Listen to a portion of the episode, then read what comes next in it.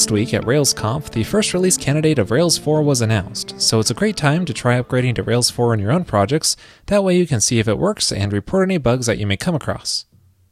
Now, I've already covered many of the new features of Rails 4 in episode 400, so in this episode we'll be focusing on the process of upgrading a Rails 3.2 app to Rails 4. This way, you can follow along in your own applications. So, the first step is to make sure you're on the latest version of Rails 3.2 and that all your gems are up to date as well.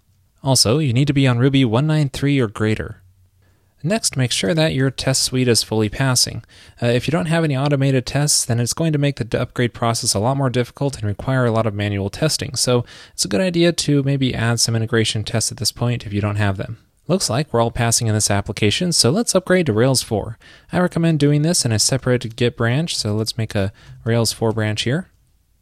And next, going to the gem file, we can upgrade the version of Rails 4 from 3.2 to 4.0.0 RC1, or whatever the latest version of Rails 4 is for you.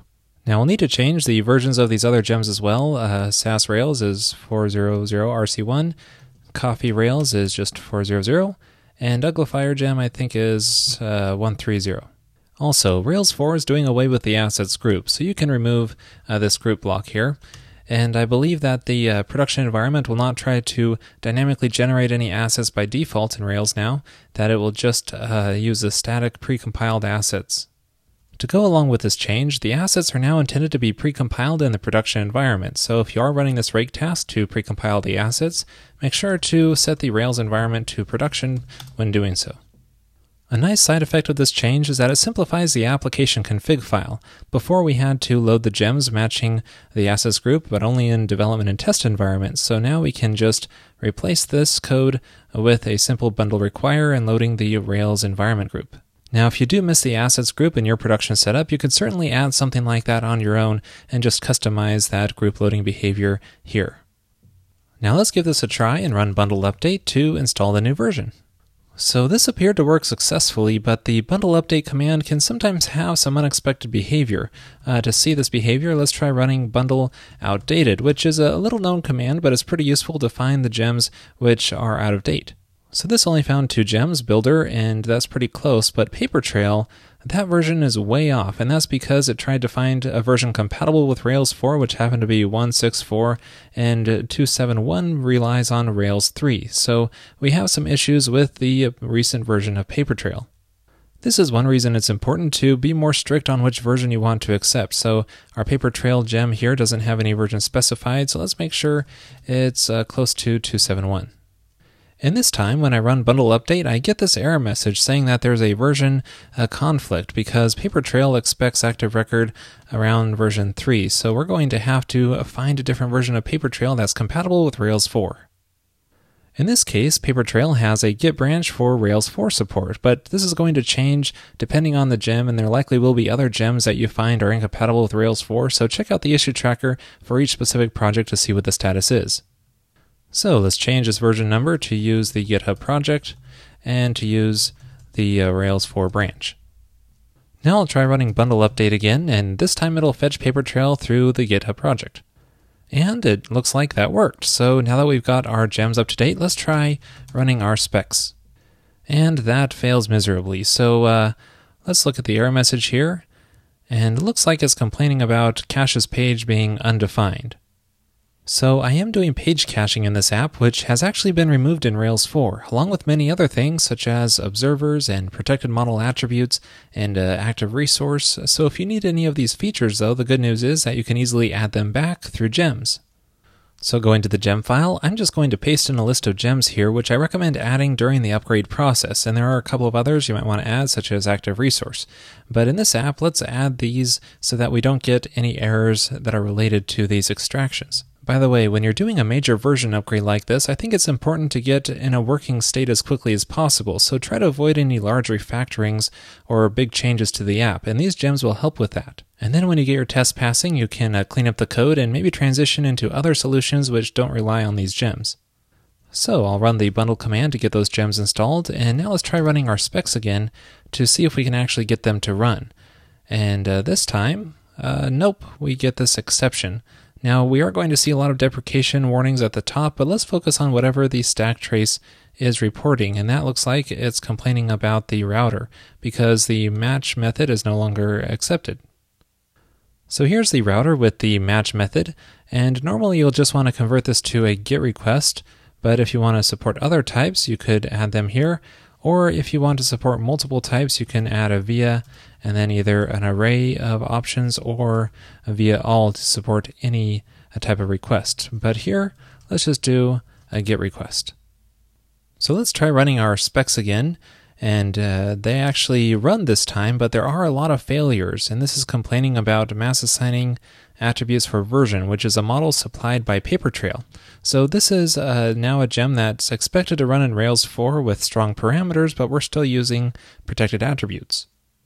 We can get around this issue by going to our application config file and adjusting this option that sets whitelist attributes to true, because that is going to expect attr_accessible to be defined in every model, which probably isn't going to be the case while you're transitioning to strong parameters. So let's just set this to false for now.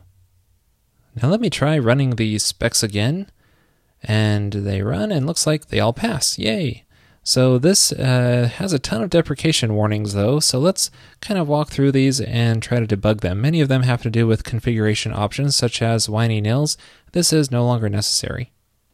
So I'm going to do this kind of quickly and walk you through the different configuration changes to get up to speed with Rails 4. So going under the development config file, uh, we want to remove whiny nils and instead we need to set eager loading in each of these environments. So eager loading set to false in development, and then uh, we also need to just remove a few of these options that are no longer necessary for us to specify here.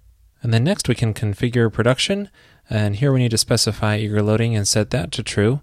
And the compress line changes to JS compressor, setting it to uglifier. And then under test, we remove uh, whiny nils here and set eager loading to false. And I'll also remove the mass assignment sanitizer because we'll be transitioning to strong parameters. Now, a quick note about the asset pipeline. If we look in our application config file, we have this leftover option uh, setting it to enabled. However, this is no longer necessary because in Rails 4 the asset pipeline is enabled by default, so you'll want to set it to false if you don't use the asset pipeline. If you do, you can just remove that config option. Now there's one more configuration change I want to make, and that is under the secret token initializer. In Rails 4, this configuration option has been renamed to uh, secret key base and you'll want to uh, specify both uh, secret token and secret key base while you're transitioning from Rails 3 to Rails 4. Once you've made that transition successfully, you can remove the secret token. Oh, and you'll probably want to use a different secret for the key base. So this uh, transition is necessary because we're going from uh, just a serialized cookie stored on the client side to an encrypted cookie. This prevents the user from easily being able to see the contents of the uh, session cookie.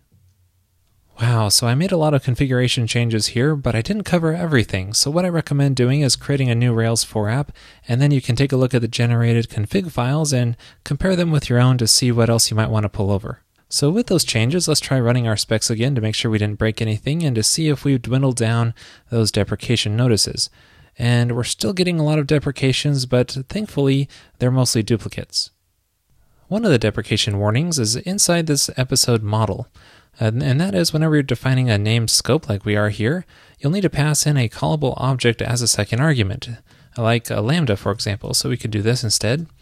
And that's necessary because it's very often to accidentally uh, set something dynamic in here, such as the time, which we were doing before, and that was actually a bug because uh, we don't want to set this to a time when the class is loaded. We want it to actually change every time this scope is called. Now, the other deprecation is inside of this episode's controller. Uh, here I'm calling episode find all by pro and setting that to false. So uh, dynamic finder methods like this are no longer supported, so instead we can just change this to where the pro attribute is false, even more concise. And now when we run our specs again, it looks like they all pass with no deprecation warnings. Yay! Now that we've cleaned up the deprecations, we can focus on other transitions such as to strong parameters.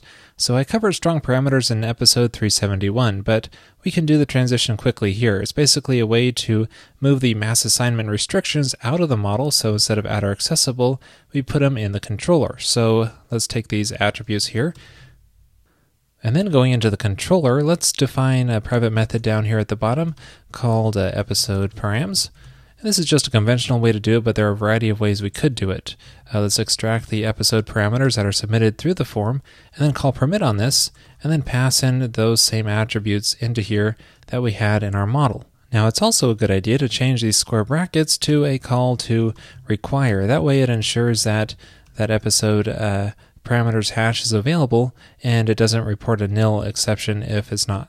Now we just need to use the episode params whenever we access the parameters that are submitted through the form. So whenever we're updating that episode or creating a new episode. There we go.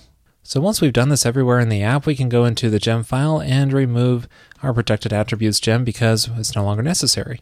Oh, and you'll also want to remove any configuration options relating to that, such as in your application config file, we can clear out this whitelisted attributes uh, config option.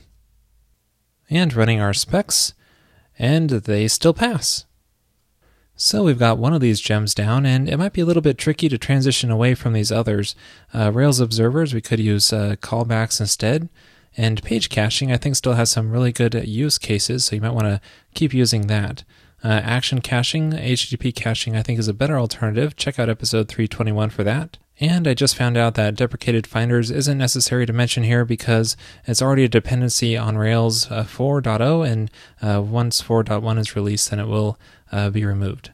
Now, before I go, I want to mention a few other minor changes that you might want to make, and one is in the controllers. Uh, the before filters, you can now call them before action. There isn't a deprecation notice for before filter, but this is a little clearer, I think. And in the routes file, if you have any uh, put specific verbs, you can uh, rename them to the patch verb because that seems to better fit uh, the updating of a record. A couple other things if you do have a test directory in your app, uh, the structure has changed a little bit for that. Try creating a new Rails app to see the new structure. And also, the uh, vendor plugins directory is no longer used or accepted, so you can uh, move plugins out either into a gem or into the lib directory. And that's about it. We've now successfully upgraded this application to Rails 4.